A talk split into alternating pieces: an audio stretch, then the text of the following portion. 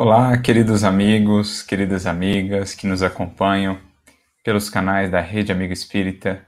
Uma boa noite, boa tarde para todos. Que o Mestre Divino abençoe o coração de cada um de nós que aqui nos reunimos em torno da doutrina espírita para receber o influxo do mais alto, renovar o nosso mundo interior, alargar os nossos horizontes de pensamento, renovar sentimentos para que a gente possa avançar na caminhada com Jesus. O nosso abraço fraterno a todos que nos acompanham aqui já pelo YouTube, pelo Facebook, a querida amiga Patrícia Demarco, sempre aí conosco, a Ivane Poletti, lá de Diamantina, a Paula Moraes, o Márcio da Silva, de Paracatu, a Ana Lúcia Gouveia, lá da Ecovila Santa Branca, Teresópolis de Goiás, o Tiago Pacheco, de Curitiba, a Jane Moré, a Rosane Cruz Lira, a todos os amigos que estão aí, que chegarão mais tarde, aqueles que nos assistirão depois, tanto pela Rede Amigo Espírita como pelo NEP Paulo de Tarso, que Jesus lhes abençoe.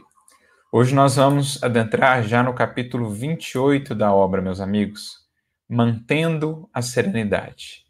Será aí a reflexão que nós vamos desenvolver hoje e que, em verdade, nós temos desenvolvido ao longo de toda a obra. Se tem uma palavrinha-chave nessa obra, junto com a palavra calma, é justamente a palavra serenidade. É isso que todos nós buscamos, para que, igual um, um lago plácido, um lago sereno, possamos refletir com mais clareza, com mais beleza a luz que nos chega do mais alto. Então, vamos avançar aqui na nossa reflexão, iniciando, como fazemos costumeiramente, pelo próprio título. Emmanuel, na escolha das palavras, na apresentação que nos faz de cada mensagem sua, nos traz aí muitas pistas, muitos elementos importantes de entendimento. E o que nos chama a atenção aqui nesse título é a construção do verbo, que nos é apresentado aqui no gerúndio, então, mantendo a serenidade. A gente já conversou sobre isso aqui. Lembramos, por exemplo, do capítulo 5 da obra, que ninguém possui uma serenidade que não construiu. Emmanuel vai nos dizer lá. E que a serenidade não é uma edificação que se faça a passe de mágica. Pelo contrário, ela se dá pelo trabalho, muitas vezes áspero, desafiador, da paciência em ação. É o que Emmanuel nos diz lá no capítulo 5. Então, mais do que buscar um, um estado fugidio de serenidade, um relâmpago de serenidade, ou buscar alcançar magicamente a serenidade quando as coisas se fazem mais tumultuosas ao nosso redor, a gente tende a entender que serenidade é construção. Se vemos um indivíduo e reconhecemos ele como alguém que é uma pessoa serena, que é uma pessoa calma, que é uma pessoa controlada, no sentido né, de que tem governo íntimo, que sabe agir com ponderação, com lucidez, sem precipitação, não nos enganemos. Não é um dom mágico, ele não foi favorecido pela sorte ou pelo Criador com essa característica. Perdão ou é esforço dele ao longo de toda essa vida, ao longo de muito tempo já, ou é aquisição pregressa em outras experiências, esforços seculares que se traduzem agora nele nessa facilidade que ele tem de se governar, de manter-se ali no prumo, de manter-se equilibrado. É realmente muito interessante a gente ter a oportunidade de conviver com pessoas assim. São aquelas pessoas que são sempre as pacificadoras. São sempre aquela voz lúcida, aquela voz ponderada em meio a uma, a uma discussão, em meio a uma dificuldade, em meio a um problema que surge. A gente sabe que aquela pessoa que tem a marca da serenidade, ela vai encontrar caminhos de raciocínio, nos conduzir por eles. Então a gente sempre vai recorrer a uma pessoa assim porque ela já desenvolveu essa serenidade que lhe permite, então, mesmo que ainda uh, não saiba, ou mesmo que não considere assim, que a permite se conectar mais profundamente com a espiritualidade. Ela pode até não ter uma busca é, formal ali de, de espiritualidade e tudo mais, mas ela tem essa facilidade, então, por conta da harmonia do mundo interior, de ouvir, de captar essas vozes silenciosas que nos chegam dos espíritos amigos que nos envolvem. Então é disso que nós estamos falando. Mais do que um estado fugidio, fugaz, um instante de serenidade, uma postura de serenidade, algo que seja contínuo. Claro que vai ter oscilações naturais, dada a nossa condição de espíritos imperfeitos, mas que seja algo mais constante, algo mais perene, é mais perene, perdão. É isso que nós estamos buscando. Recordando mais uma vez a fala de Pedro, que nós já citamos aqui, 1 Pedro 3,11, quando falando acerca da paz, ele nos diz assim: busque a paz e siga. Então, o buscar, o ansiar, creio que é de todos, ou pelo menos da maioria. Já ansiamos pela paz, já ansiamos por serenidade, por equilíbrio interior. Agora, seguir a paz, seguir a harmonia, isso ainda é de poucos. Porque poucos se dispõem aos sacrifícios, aos esforços, às renúncias que a paz, para que se mantenha em nós, pedirá de cada um de nós. Assim também a serenidade. Então, vale a pena a gente atentar aqui para o verbo no gerúndio, como dá essa ideia de algo que seja constante, que seja mantido efetivamente. Primeiro parágrafo, então, Emmanuel vai dizer assim para nós: consideremos que existem atitudes e assuntos que preservam o equilíbrio e a serenidade do grupo de criaturas a que pertençamos na Terra. Como já se dispõe no mundo de vacinas diversas que fazem a defesa da saúde humana.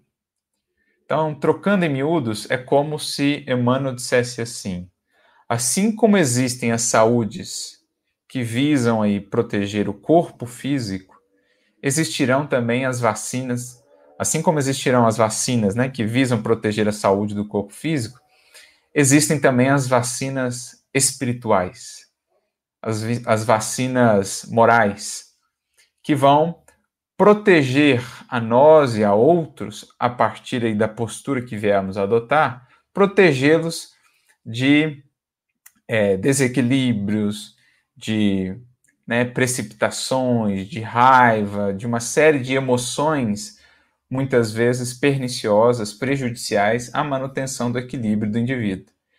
Então, no âmbito da convivência, cada um de nós aí, no âmbito da convivência em nosso lar, nós vamos conhecendo pouco a pouco, cada vez mais, as pessoas que estão ao nosso redor. Quais são os seus pontos frágeis? quais são as zonas ali emocionais que elas têm mais dificuldade, quais são as frentes, quais são os aspectos em que elas ainda não avançaram muito ou não se equilibraram muito. Então a gente vai conhecendo as outras pessoas.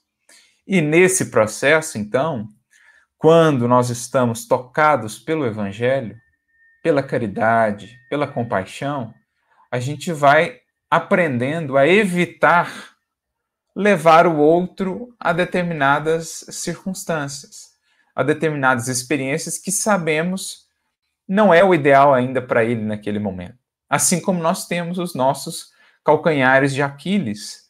Cada pessoa, especialmente aquelas que conhecemos mais, por isso podemos identificar melhor quais são esses pontos, cada um vai ter aí seu calcanhar de Aquiles, ou seus calcanhares de Aquiles, que são aqueles assuntos, aquelas questões que a gente sabe, o indivíduo ele tem uma questão ali ainda.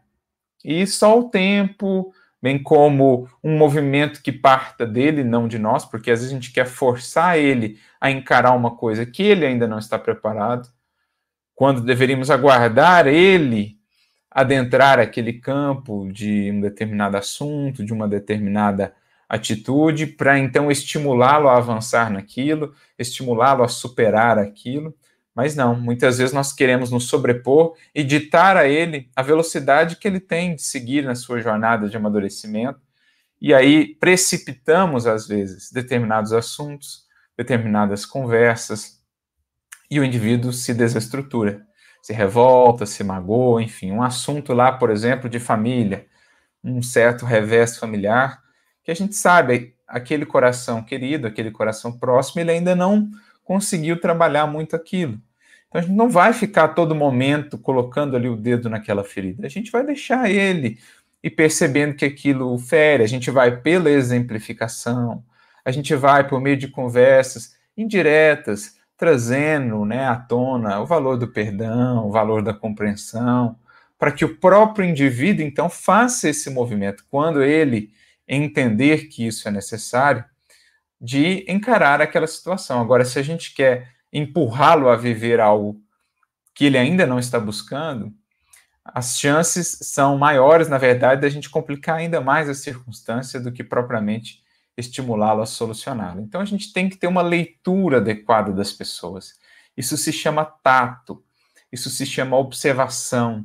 O próprio Kardec, ao definir a arte de educar, lá no Livro dos Espíritos, na questão 917, o comentário, ele vai dizer que ela precisa de algumas coisas, por exemplo, tato, observação, são alguns dos requisitos para essa arte da educação. De modo que, se nós quisermos contribuir com a educação do outro, com a sua melhoria, a gente precisa ter tato. A gente precisa fazer uma leitura adequada do outro para ver, olha, esse assunto, essa questão ainda não está ali muito pronta para ser trabalhada. Outras, talvez, ele já está dando mostras que está querendo trabalhar aquilo, então você estimula, você apoia, você conversa. Então, é importante a gente perceber isso, que assim como existem essas vacinas que impedem o espalhamento de enfermidades contagiosas, existem vacinas morais, espirituais na ambiência do lar que impedem o espalhamento, o contágio, por exemplo, do ressentimento, de mágoas, de ódios, de precipitações, de né, desestruturas emocionais, desestruturações emocionais. Então a gente tem que também ter um, um tato muito propício com essas pessoas, com esses corações, assim como a espiritualidade amiga tem conosco. Você imagina se eles já nos levassem de pronto a lidar com tudo aquilo que a gente tem por renovar. Imagina só se eles nos revelassem de pronto todo o nosso passado, tudo o que de equivocado nós fizemos. A misericórdia divina assim não estabeleceu. Aí o esquecimento, mesmo no mundo espiritual, somente à medida que o espírito vai ganhando consciência, possibilidades de lidar com o seu passado, é que o passado vai se revelando com mais clareza. Somente quando a espiritualidade que nos ampara de lá entende que determinadas revelações e etc. são úteis, ainda que gerem um certo incômodo, é que eles vão liberando esse tipo de informação e de experiências. Então, assim como eles têm esse cuidado, esse olhar amoroso, compreensivo, ponderado acerca de cada um de nós, assim nós também na relação com os outros especialmente no âmbito daqueles que são mais próximos, né? sobretudo no núcleo familiar. Então é isso que a está dizendo. Está vendo que a conversa está se encaminhando, sabe? Aquelas reuniões de família, aqueles encontros, a, a conversa começa a entrar num, num aspecto ali, num teor, num tema que você sabe que a coisa não vai caminhar muito bem, porque aquilo ainda é um ponto nevrálgico ali no núcleo familiar, você começa a mudar de assunto, começa a trazer outras coisas, começa a aplicar ali a vacina da descontração, a vacina da alegria, a vacina de um assunto mais edificante, a vacina do bom humor, para ir desanuviando o ambiente e evitar que aquela nuvem muitas vezes se estabeleça, né, contaminando muitos corações ali com emoções que não são tão propícias, tão adequadas e muitas vezes acirrando ânimos, ressentimentos, dificuldades. Então é importante a gente ter esse olhar, esse tato. Prossegue Emmanuel. Sabemos que nada sucede sem permissão da divina providência. Mas todos somos chamados a cooperar com a providência divina, que nos consente a liberdade de atuar nos acontecimentos do cotidiano em nossa condição de espíritos responsáveis. Então, é o que a doutrina espírita vai nos deixar muito claro. Nós, no processo evolutivo, não receberemos nada, digamos assim, pronto. Tudo é construção. A misericórdia divina nos dá a matéria-prima. O que é matéria-prima? É o nosso corpo, é a profissão que a gente recebe, os recursos materiais aqui, a família. Tudo isso são instrumentos são o material de que nós carecemos para as edificações do espírito. Então, em termos de valores morais, valores do espírito, nenhum espírito recebe nada pronto, a não ser os germes que ele já traz em si, os potenciais. Mas daí a chegar-se ao desenvolvimento tem todo o seu esforço, o suor, as lágrimas, a paciência, a disciplina. É como uma semente. Você recebe a semente, se você guarda ela indefinidamente no celeiro, ela não produz. Então, Deus nos deu as sementes. Agora, se eu pego a semente, coloco na terra e vou lá cuidá-la, protegê-la, regá-la, adubá-la e etc, etc, aguardando o tempo, aguardando o desenvolvimento, a semente se converte um dia em uma árvore, que nos dará muitos frutos. Assim é o espírito. Há inclusive essa comparação no Evangelho segundo o Espiritismo. Recebemos do Criador um campo, as sementes, recebemos aí os recursos, né, o sol, a água, o adubo, enfim, mas alguém, no caso nós, temos de pegar a semente, tirá-la lá do celeiro, colocá-la no solo, no tempo propício, regá-la, cultivá-la, cuidá-la, protegê-la, adubá-la, para que ela se converta em frutos, em abundância em produção espiritual. Então, essa é a nossa jornada. Aí está o nosso livre-arbítrio. Podemos relutar indefinidamente. Podemos postergar por tempo indeterminado o nosso progresso. Podemos relutar, nos apegar às paixões, nos apegar aos vícios, às sombras. O Criador respeita-nos, mas, pelo próprio amor que nutre por nós, estabeleceu uma lei de justiça que faz com que cada um vá colhendo aquilo que semeia, inclusive a inércia, inclusive o ócio, porque a consequência infeliz da inércia e do ócio é o tédio. E assim por diante, né? Cada sementeira nossa vai trazendo um fruto, vai trazendo um resultado. Mas somos livres para semear. Somos livres para escolher os caminhos.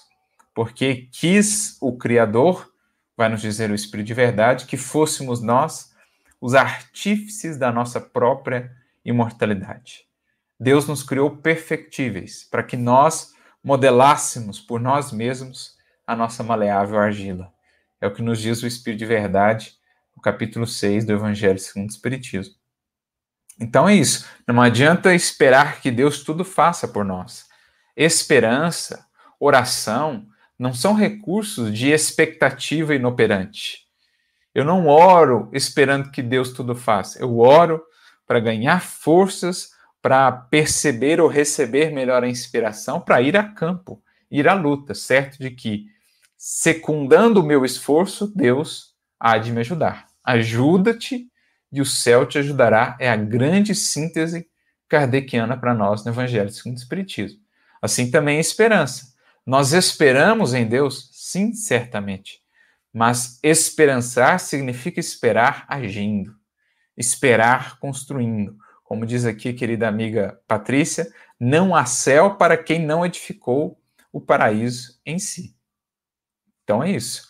Céu é construção. Salvação, à luz da doutrina espírita, não é simplesmente o, uma adesão verbal ou formal ao Evangelho de Jesus, ou a doutrina, a mensagem de Jesus, com o cumprimento de alguns aspectos exteriores apenas, acreditando que com isso temos passaporte garantido para as sublimes estações que nos esperam no além. Não. Céu é construção. Operai a vossa salvação, vai nos dizer o apóstolo Paulo na sua, na sua carta aos Filipenses. Então, é operar, é realizar. porque aí está a grande sabedoria divina, dando-nos liberdade com responsabilidade. Nos tornou artífices do nosso próprio destino, de modo que a ninguém poderemos culpar ou inculpar pelas nossas desilusões, pelos nossos sofrimentos, senão a nós mesmos, assim como deveremos a nós mesmos a construção da nossa felicidade, que terá então um sabor todo especial, porque ela vai ter ali como ingredientes fundamentais o esforço, a dedicação, a aplicação, a paciência, e a gente sabe que tudo que é conquistado com desafio, com luta, com suor, tem um sabor, tem um valor muito mais significativo para nós. Isso no que diz respeito às coisas mais simples aqui da vida material, que dirá às realidades transcendentes do espírito. Então é isso. Felicidade, construção nossa, claro, a serviço do outro, a serviço dos semelhantes. Porque a evolução é individual, mas não individualista. Cada um evolui por si, pelos seus esforços, mas não prescinde do outro, que é o seu instrumento de evolução. Ninguém progride sem alguém. Sempre nós temos citado essa frase do Emmanuel. Saibamos, prossegue ele, arredar da nossa influência pessoal o que seja claramente desnecessário à sustentação da paz no campo dos outros. Ué, Arthur, mas você não acabou de dizer que cada um é responsável pela sua evolução? O que, que eu tenho a ver com o campo dos outros? A gente falou, evolução individual, mas não individualista. O outro é meu degrau de ascensão. Entre mim e o Criador está o outro como degrau, o próximo, nos diz André Luiz. De modo que nós temos também uma parcela de corresponsabilidade por aquilo que semeamos no campo alheio, os nossos exemplos, as nossas palavras, pensamentos, tudo o que fazemos, de alguma maneira influencia, impacta o outro. E nós temos uma corresponsabilidade ali, de maneira que precisamos remover em nós, né, arredar do nosso campo, da nossa vida, do nosso coração, aquilo que seja claramente desnecessário à sustentação da paz no campo dos outros, ou seja, aquilo que vai impedir, vai prejudicar a paz no coração do outro, a gente tem que fazer esforços por afastar de nós, por remover de nós, por transformar em nós. Há até uma mensagem do Emmanuel no livro Fonte Viva, capítulo 154, intitulada Ninguém vive para si, em que ele comenta um versículo de Paulo, se eu não me engano, na carta, na carta aos Romanos, em que Paulo diz isso: ninguém vive para si. O que, que ele quer dizer com isso? Que nenhum de nós é um ser isolado na criação. Nós estamos num regime de trocas incessantes.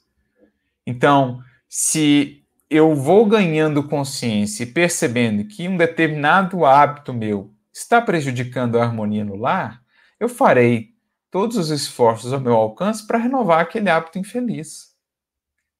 Se eu vou ganhando consciência e vou percebendo que determinadas conversas que eu tenho, determinadas abordagens que eu tenho no tratar com os outros não são as mais adequadas, geram incômodo, não auxiliam, pelo contrário, dificultam ainda mais a convivência com o indivíduo, a vida do indivíduo, eu vou renovando. Porque o que não gera paz para o outro não vai gerar para mim o que está sendo prejudicial para o outro, no fundo, está sendo prejudicial para mim também. Porque eu estou prejudicando essa relação que poderia ser uma fonte a mais de harmonia, de alegria, de comunhão, de, de felicidade.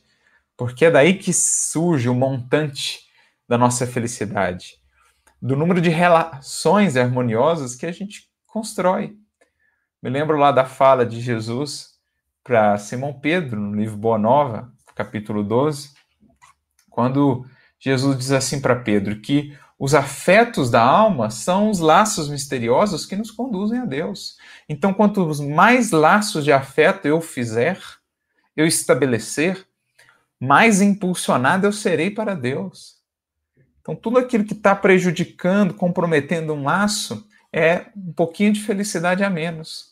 Porque a felicidade, ela nasce, ela viceja, nos diz Eurípides, não isoladamente, mas apenas em regime de comunhão. Quanto mais laços harmoniosos, quanto mais bem eu gero em outros corações, quanto mais sementes de luz eu lanço em outros solos, mais isso redunda para mim em retorno também de felicidade, de consciência, de amizade, de apoio. Então é importante a gente ter essa visão também para que a gente não compreenda equivocadamente a ideia de que evolução individual. De fato é, ninguém pode progredir por nós, depende só de nós, mas isso não significa dizer que a evolução se dará única e exclusivamente conosco, sem a presença ou sem a necessidade da convivência com os outros. Pelo contrário, o outro é que é a minha grande escola, porque todas as virtudes, dirá Kardec no livro Céu e Inferno, capítulo 3, inclusive quando ele trata do céu, elas vão ter por base ali a nossa relação com os semelhantes. É assim que elas se desenvolvem e são as virtudes a fonte da felicidade do espírito. É o, o seu desenvolvimento espiritual. É, como diz a Paula aqui, o outro é o campo onde eu semeio o joio ou trigo, assim como também sou o campo para o outro. Então há sempre uma troca de sementes. E semeando trigo em solos alheios, jamais nos arrependeremos, porque esse pão vai voltar para nós, esse trigo será convertido no pão da amizade, da felicidade acrescida que retornará a nós, nutrindo-nos a alma, estimulando-nos no progresso. Porque a gente aprende no livro Nosso Lar que o que verdadeiramente nutre o espírito no infinito da criação é o amor. Todas as outras formas de alimentação que nós temos, os alimentos que nós precisamos aqui na matéria, são, digamos assim, formas provisórias ou apenas secundárias, porque essencialmente o espírito se nutre de amor. Por isso o capítulo, inclusive, 18, se chama Amor, Alimento das Almas, lá do livro Nosso Lar. E ele vai falar como que a gente se nutre de amizade, de carinho, de apoio, de, de sintonia, né, de afinidade. É isso que nos nutre. Então, quanto mais a gente constrói isso, semeando o trigo da gentileza, da bondade, da, do serviço, da caridade, mais isso retorna também para nós.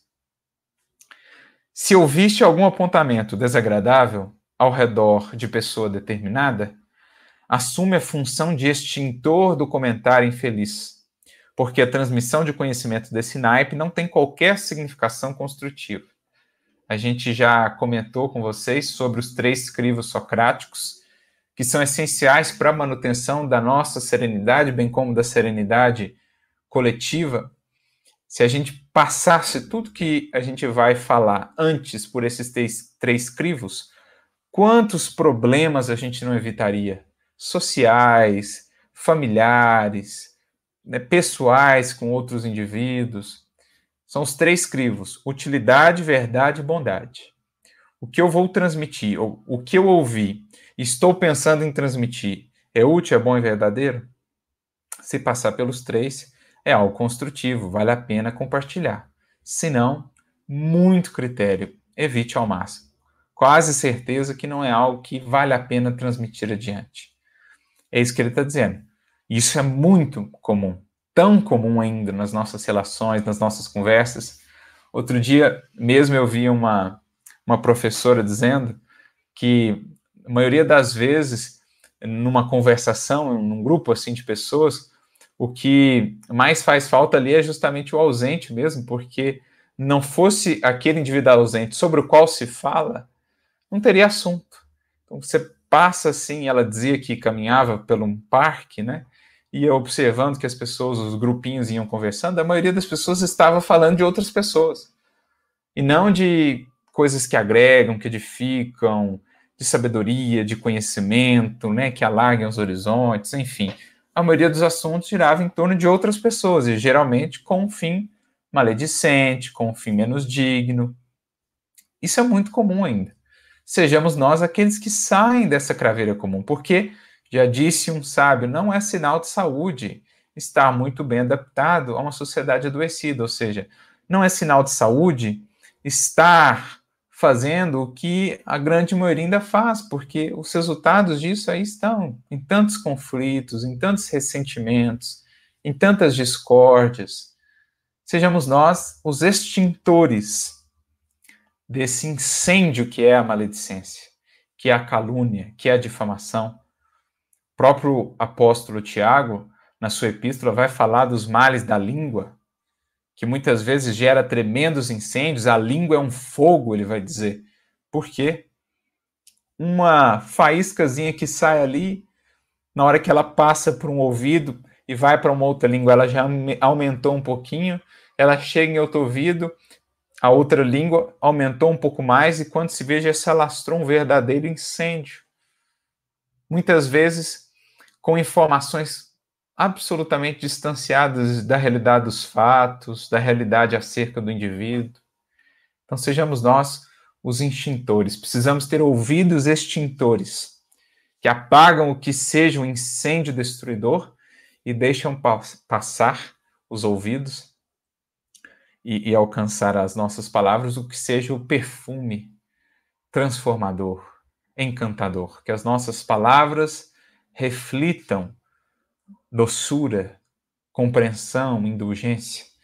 E assim nós vamos treinando também o nosso ouvido a só sintonizar efetivamente e gravar, registrar o que seja valoroso. O restante a gente vai instalando um filtro que entra por um, nem chega nem chega a se fixar. Entra por um, já sai por outro e não encontra espaço, não encontra vinculação, sintonia conosco. É, só lembrando aqui, a, a Patrícia trouxe uma contribuição valiosa aqui para nós em relação ao que vínhamos comentando, da felicidade que não é isolada. Ela diz, a partir de um texto aqui da revista Reformador, de março de 63, Felicidade sozinha será deserto, egoísmo consagrado. Então, olha que interessante essa frase. Bem descritiva do que nós estamos falando aqui. Diante de um amigo que se queixa desse ou daquele parente, não comuniques ao parente acusado o desabafo havido, porque apenas agravarias uma guerra familiar que adia indefinidamente a comunhão daqueles que nascem nos mesmos laços de consanguinidade para o aprendizado da união fraternal. Então a gente precisa ter isso em mente. Todos os que nascem numa mesma família nascem com essa finalidade. Nascem nos mesmos laços para o aprendizado da união fraternal. Se eu tenho isso em mente, se eu tenho consciência disso, por que serei eu aquele que vou complicar as relações ali? me intrometendo muitas vezes em questões que não me dizem respeito, ao invés de ser aquele que pacifica, aquele que convida o outro a pensar de uma maneira diferente, o estimula a perdoar, a compreender, a ser mais paciente, eu vou lá, ouço aqui fulano dizendo alguma coisa de um parente e vou lá. E muitas vezes, isso é o pior, né, de maneira velada, implícita, maliciosa, a gente vai e solta aquilo para um outro parente, que a gente sabe que não, não bate muito com aquele. Olha que papel muitas vezes nos prestamos. Ah, que papel muitas vezes nos prestamos. Que infelicidade. Viver assim nas sombras, pelas costas, lançando sementes de espinheiros ao invés de sementes da árvore da vida, da videira, da figueira. A gente vai semeando espinheiros e abrolhos mas, já dizia Jesus, quem semeia espinheiros e abrolhos, figo e uvas é que ele não vai colher. Se ele semeia espinheiros, prejudicando a vida familiar de outros, né, aumentando discórdias e, e rixas ali já existentes, insuflando ainda mais lenha nisso, se ele semeia espinheiro, uva é que ele não vai colher. Porque ele pode achar que não, pode achar que estará isento, indene, que, que vai sair sem consequências disso, Basta que ninguém veja, basta que ninguém saiba, mas a sua consciência é que sabe. Então, de nós, jamais fugimos. Podemos ocultar a nossa ação do mundo inteiro, mas de nós, meus amigos, de si ninguém foge. Então, quem semeia espinheiros e abrolhos se fere em espinheiros e colhe a inutilidade dos abrolhos. Por outro lado, aquele que recebeu aqui um desabafo, percebeu que às vezes a pessoa estava num dia ruim, ou que esse é o jeito dela por hora, mas buscou mudar o teor da conversa, buscou trazer outros aspectos, ou destacar algum aspecto positivo da pessoa sobre a qual ela fala, né, estimular de alguma maneira, sutil, com tato, com jeito, para que ela compreenda o outro, para que eles busquem se acertar, destacar o papel de estarem juntos. Né? Nós estamos juntos aqui para aprendermos a, a nos amar uns aos outros, a nos perdoar. O indivíduo que faz isso, ele está semeando ali, naquele coração, frutos valiosos, se o indivíduo que recebe a semente souber valorizá-los. E, e, aí ele encontra o outro sobre o qual foi falado, comentado na conversa, ele não entra nesse assunto, não, não dá margem para isso, de suspeitas, e segue semeando algo valoroso naquele coração. Então, bem-aventurados os pacificadores, já disse Jesus. Bem-aventurados, amigos, no mundo de tantas discórdias ainda, de tantas polarizações, de tantos ressentimentos e mágoas, bem-aventurados aqueles que trabalham pela pacificação. Aqueles que, onde chegam, por onde passam, ficam sendo reconhecidos como aqueles capazes de congregar corações ao invés de separar, aqueles capazes de construir ao invés de destruir, aqueles capazes de iluminar ao invés de ensombrar, aqueles capazes de trazer um ar renovado ao invés de sufocar. Esses são os pacificadores. Esses são os chamados filhos de Deus. Porque, né, bem-aventurados os pacificadores, porque serão chamados filhos de Deus. Porque são aqueles que já estão agindo como ou refletindo a natureza do Pai em si. Porque o Pai cria, o Pai ama, o Pai ilumina, o Pai abençoa. Aqueles que o fazem, se esforçam por refleti-lo em suas vidas, serão chamados efetivamente filhos de Deus, aqueles que pacificam, que deixam um rastro de paz, de gratidão por onde passam. Não dramatizes os próprios problemas, prossegue aqui o, o Emmanuel, para não difundir impressões exageradas de temas negativos capazes de prejudicar a muita gente. Então é isso, nós temos esse veso, esse hábito de ficar muitas vezes aumentando os nossos problemas. Tem ali, né, a, a expressão, a marcazinha do orgulho por trás. Somos os maiores sofredores do mundo, somos os mais é, desamparados do mundo. A gente vai aumentando muitas vezes, criando sofrimentos, tormentos voluntários e imaginários, quando se pela oração, pela aplicação, a gente estivesse buscando ocupar a mente, fazer os esforços, nós não teríamos nem tempo, nem energia, nem disposição para ficar nos lamentando assim, porque veríamos que as bênçãos são tantas àquele que se põe no caminho, ele recebe tanto recurso, tanto material de crescimento, que não tem como ficar nem comparando o que são as dificuldades com o que são as bênçãos. O próprio Kardec me recorda quando ele fala né, lá no livro Obras Póstumas das lutas que ele passou, das dificuldades imensas, traições, incompreensões, ataques. Tem uma hora lá que ele diz assim: Olha, eu estaria sendo desonesto se eu comparasse tudo isso que eu passei com o tanto que eu recebi de auxílio, porque não tem nem como comparar. Ele passou por muitas lutas, sim, tremendas, enormes, mas ele falou: Olha, não dá nem para comparar porque o amparo foi tanto, a misericórdia é tão grande em nossa vida que não dá para comparar. Então, muito cuidado. Geralmente, essa dramatização, essa amplificação das nossas dificuldades, ela está quase sempre acompanhada de uma preguiça, de uma, de uma falta da gente né, avançar no trabalho, ocupar a nossa mente com o bem, estar inseridos na tarefa porque quando a gente sai desse movimento, dessa dinâmica da alma, o velho fermento das ilusões que ainda é em nós, insuflado por outros espíritos que muitas vezes não querem o nosso progresso, aquilo começa a inchar, aquilo começa a inflar, né? Já se diz o ditado popular, oficina mente vazia ou cabeça vazia, oficina do diabo, no sentido de que quando a gente foge ao movimento da dinâmica da vida, da busca dos ideais superiores, trabalhados no presente por meio da vontade do esforço, a gente cai lá na casa mental, para o porão da casa mental, o subconsciente, ou seja, a gente começa a reviver o passado, a gente começa a trazer os dramas do passado e aumentá-los, multiplicá-los. Sabe aquela coisa que a gente vê muito em filmezinho? Aquele monstro que parece enorme quando você vê a sombra dele, mas que se você se aproximasse mais, fosse encará-lo de frente, você veria que era uma coisa bem pequena, mas quando a gente fica longe, sem ir a campo, sem ir à luta, aquilo parece que cresce e vira um, um obstáculo intransponível. Então a gente tem que tomar cuidado com isso.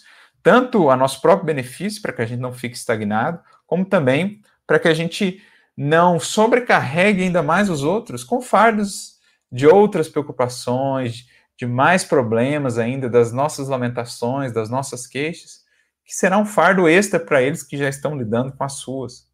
É claro que no âmbito da amizade, da fraternidade ou entre corações queridos, há que se ter esse momento de confessar um ao outro, falar das lutas, dos desafios, mas sem desespero, sem aumentar muitas coisas, né? Falar ali, olha, tá difícil e tal, faz parte, né? Esse apoio mútuo. Mas a gente tem que ter cuidado também para ver se por detrás desse dessa dramatização muitas vezes não estão ali velhas posturas que a gente não quer olhar, que a gente não quer, né, abordar certas coisas que a gente precisa mudar e a gente está resistindo abstente de vaticinar calamidades que provavelmente jamais aconteçam. Quantas vezes a gente não faz isso?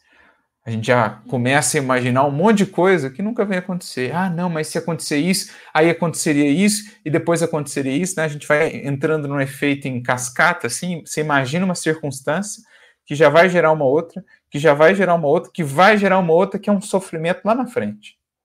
Aí não acontece nem a primeira, nem a segunda, nem a terceira, nem a quarta nunca acontece sofrimento, mas até lá você sofreu todo esse tempo de coisas imaginárias.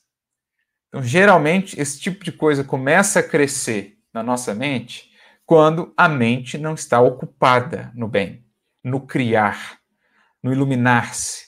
Aí ela começa a dar vazão a esse tipo de pensamento, a alimentar esse tipo de imaginação é, adoecida, ensombrada que vai criando esses temores imaginários.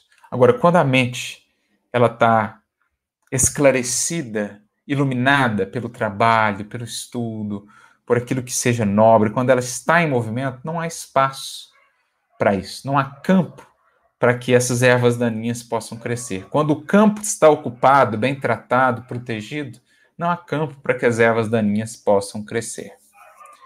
Protege-te contra o veneno dos boatos, aprendendo a ouvi-los e esquecê-los.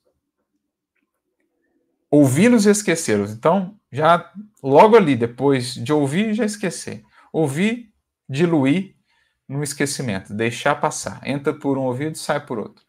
É o que a gente falava lá atrás da calúnia, da difamação, da língua que é um fogo. Gente precisa ter esse extintor no ouvido. Assim também os boatos. Fake news. Ah, meus amigos, quantas dificuldades as fake news não estão a gerar. E a gente fica a pensar onde o critério kardeciano do bom senso, critério de análise, de ir às fontes, de verificar as informações, os crivos socráticos, para a gente não seguir atuando como falso profeta, porque quando eu passo um boato adiante, na maioria das vezes infundado, quando eu passo adiante uma fake news no Facebook, no WhatsApp, eu estou sendo um falso profeta. Eu estou atuando contra a luz da verdade, contra a educação, a instrução, a informação, contra a luz. Então, dizem-nos os Espíritos, acautelai-vos contra os falsos profetas. Jesus também nos diz. A gente tem que se acautelar para não ser enganado por eles, encarnados ou desencarnados, mas a gente tem que se acautelar também para não ser um deles. Quando eu espalho um boato, ah, eu não sei se é verdade, mas eu ouvi dizer. Não, não fala então. Ah, eu não sei se. Mas chegou para mim no WhatsApp. Você verificou a fonte, tem lá uma fonte segura, um site verificado, você foi ver, leu toda a informação, você pegou só uma parte quebrada dela. Né? A gente tem que ter esse critério, meus amigos, especialmente numa era como a nossa de mídias digitais, de um mundo digital, em que a informação circula tão rápido e alcança tantas pessoas, a gente pode estar gerando muitos prejuízos, muita desinformação, né, perturbando a muitos indivíduos com boatos, com falsas informações que a gente transmita. Então é um veneno. Por isso Emmanuel usa essa palavra forte, que é um veneno porque vai acabar com a paz do outro, vai desinformar o outro, vai, o outro, vai fazer o outro pensar ou chegar a conclusões equivocadas. E aí todos nós, enquanto sociedade, sofremos a consequência disso. Mas aquele que transmite também, e sobretudo, porque foi o veículo. Né? O que a gente transporta e passa adiante marca primeiramente a nós mesmos marca primeiramente a nós mesmos, os que fomos aquilo que aqueles que transportamos aquilo. Se tiveres algum pressentimento ou algum sonho, vislumbrando ocorrências infelizes, silencia e ora pela paz dos que estejam incluídos em tuas impressões, porque a espiritualidade maior te permite esses informes imprecisos para que ajudes a atenuar o mal ou extingui-lo e não para que lhe favoreças a expansão. Então, primeiro que sonhos e pressentimentos, a gente tem que ter muito cuidado em lidar com isso, porque muitas vezes nos sonhos nós não vamos ter revelações espirituais propriamente, não vão ser lembranças efetivas de algo que a gente viu no mundo espiritual, muitas vezes vai ter misturas ali de coisas que já estavam no nosso pensamento antes da gente dormir, que se misturam com experiências vividas do lado de lá e às vezes vira algo meio incompreensivo, é, algo meio incompreensível, algo difícil de entender. Então a gente tem que ter muito critério. Às vezes teremos aqueles sonhos muito claros, que parece realmente algo que, que ficou ali gravado, que a gente vivenciou. E se tiver alguma coisa ali, como diz aqui, né, que expresse alguma ocorrência infeliz, para, ora, não, não guarda assim essa, essa preocupação, essa tensão, não sai assustando os outros. Olha, eu sonhei com isso, que você estava sofrendo um acidente, que você desencarnou. Calma, muita prudência nisso. Faz uma oração, acalma o seu sentimento, não sai criando aí medo, expectativa e etc nas pessoas. O que tiver que ser será. Ninguém passará por aquilo que não precisa passar. Sigamos uns aos outros nos estimulando ao bem, porque então estaremos com a máxima proteção a melhor proteção que nos é dado alcançar. Então, sem criar esses temores, essas expectativas, essas ansiedades a partir de algo que a gente viu num sonho ou um pressentimento que tivemos, que às vezes não é algo que tem ali um fundamento mesmo, às vezes é um, né, uma, uma percepção equivocada que nós tivemos, uma influência perniciosa ali que nos alcançou de algum espírito. É, por vezes, terão pessoas que têm de fato esses sonhos como que premonitórios, que veem coisas que depois acabam acontecendo, mas muito tato, muita ponderação, muita calma nisso. Ora, acalma e evita, como ele diz aqui, silencie e ora, evita sair distribuindo isso e distribuindo aí ansiedade e tensão em outros corações. Né, eu me recordo até do, do Evangelho, por exemplo, dos, dos profetas nas escrituras, a questão da profecia. Geralmente, a profecia ela vinha com que intuito? Justamente como um alerta para a gente retificar alguns procedimentos e evitar dores, desilusões mais à frente. Então, os profetas levavam as profecias ao povo não como vaticínios, como definições já do que eles passariam, mas como alertas para que estivessem atentos, para que mudassem caminhos, mudassem posturas. Então, a gente tem que estar sempre estimulando os outros a isso, a abraçar o evangelho, a viver o bem, a viver o amor, a investir nisso, porque então terão a melhor proteção possível. Tudo que vier acontecer, então, é porque tinha de acontecer. Bom, concluindo aqui, recorda, em muitos lances difíceis da vida, a serenidade dos outros depende exclusivamente de nós. Não está Emmanuel aqui a dizer que nós temos essa capacidade de construir a virtude no outro, de evoluir pelo outro. Está ele aqui querendo dizer que muitas vezes está em nosso alcance mudar posturas, evitar determinadas palavras, determinadas atitudes que poderiam prejudicar a manutenção da harmonia e da paz do indivíduo. Do indivíduo que ainda tem as suas fragilidades, que ainda não estabeleceu uma serenidade plena, sólida, ina inatacável pelas circunstâncias exteriores, depende muitas vezes de nós, de gestos pequeninos, de bondade, de compreensão, de paciência. Depende de nós evitar que a sua paz, a sua harmonia sejam perturbados. Depende do nosso exemplo também, diante de uma prova, por exemplo, ou de um momento como esse que nós vivemos, de dificuldades coletivas, o nosso exemplo de paciência, de confiança, de resignação, ele infunde serenidade em muitos outros corações. Então, paz em nós, equilíbrio, harmonia em nós, muitas vezes será convite, sugestionamento no outro para que ele mantenha-se sereno, mantenha-se confiante, mantenha-se né, ativo aí no trabalho, paciente. Então a gente pode e muito contribuir para a manutenção da serenidade de outros corações. Tanto pelo que a gente deixa de fazer, como por, por aquilo que a gente busca fazer. Então, deixa de comentar o mal, distribuir ou espalhar calúnias, difamações, é, queixumes, lamúrias. Então, a gente está contribuindo com a serenidade alheia pelo que a gente deixa de fazer, mas também pelo que a gente faz. Expressando, exemplificando renúncia, humildade, paciência, confiança no mais alto, fé, a gente pode e deve né, contribuir com essa serenidade em outros corações, porque será serenidade acrescida também para nós. Beleza, meus amigos? Agradecemos aqui então a participação de todos, ó, de vocês, todos que estiveram aqui conosco. Muitas mensagens, estamos aí em quase 200 amigos, 200 corações conectados nas várias redes aqui da, da Rede Amigo Espírita, nos vários canais. É... O Ronaldo diz aqui: temos que nos policiar o tempo todo. Vigilância e oração. Já nos dizia o Mestre, não é, meu amigo? Uma das orientações mais recorrentes de Jesus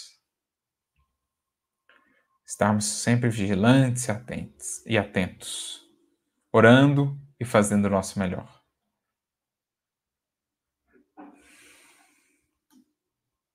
A Maria do Perpétuo nos pergunta: o ego atrapalha muito a evolução, não acha?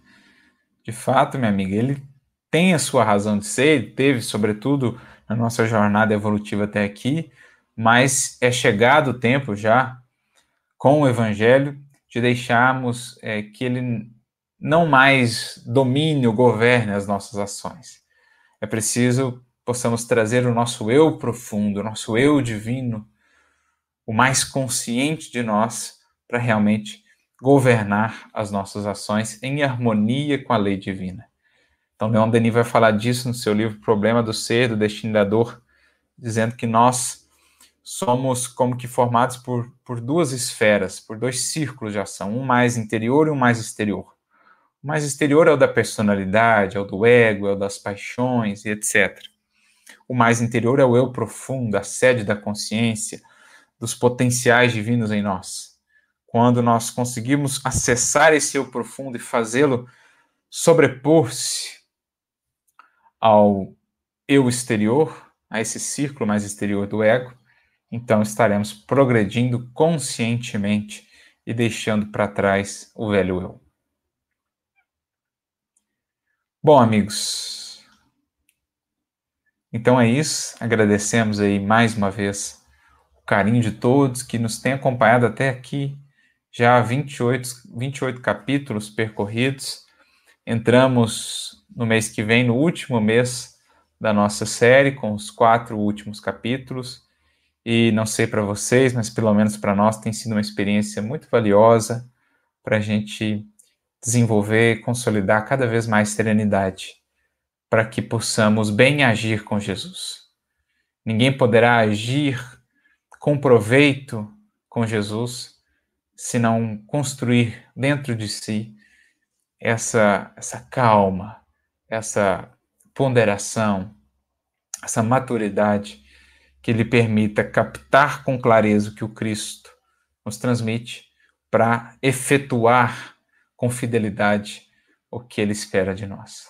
Então, que ele abençoe a todos vocês, uma excelente semana para todos, muita luz, muita paz, e nos vemos então na semana que vem, na próxima quarta, dando continuidade aos nossos estudos do Calma. Que Jesus abençoe e que a paz dele esteja no coração de cada um de vocês. Fiquem com Deus.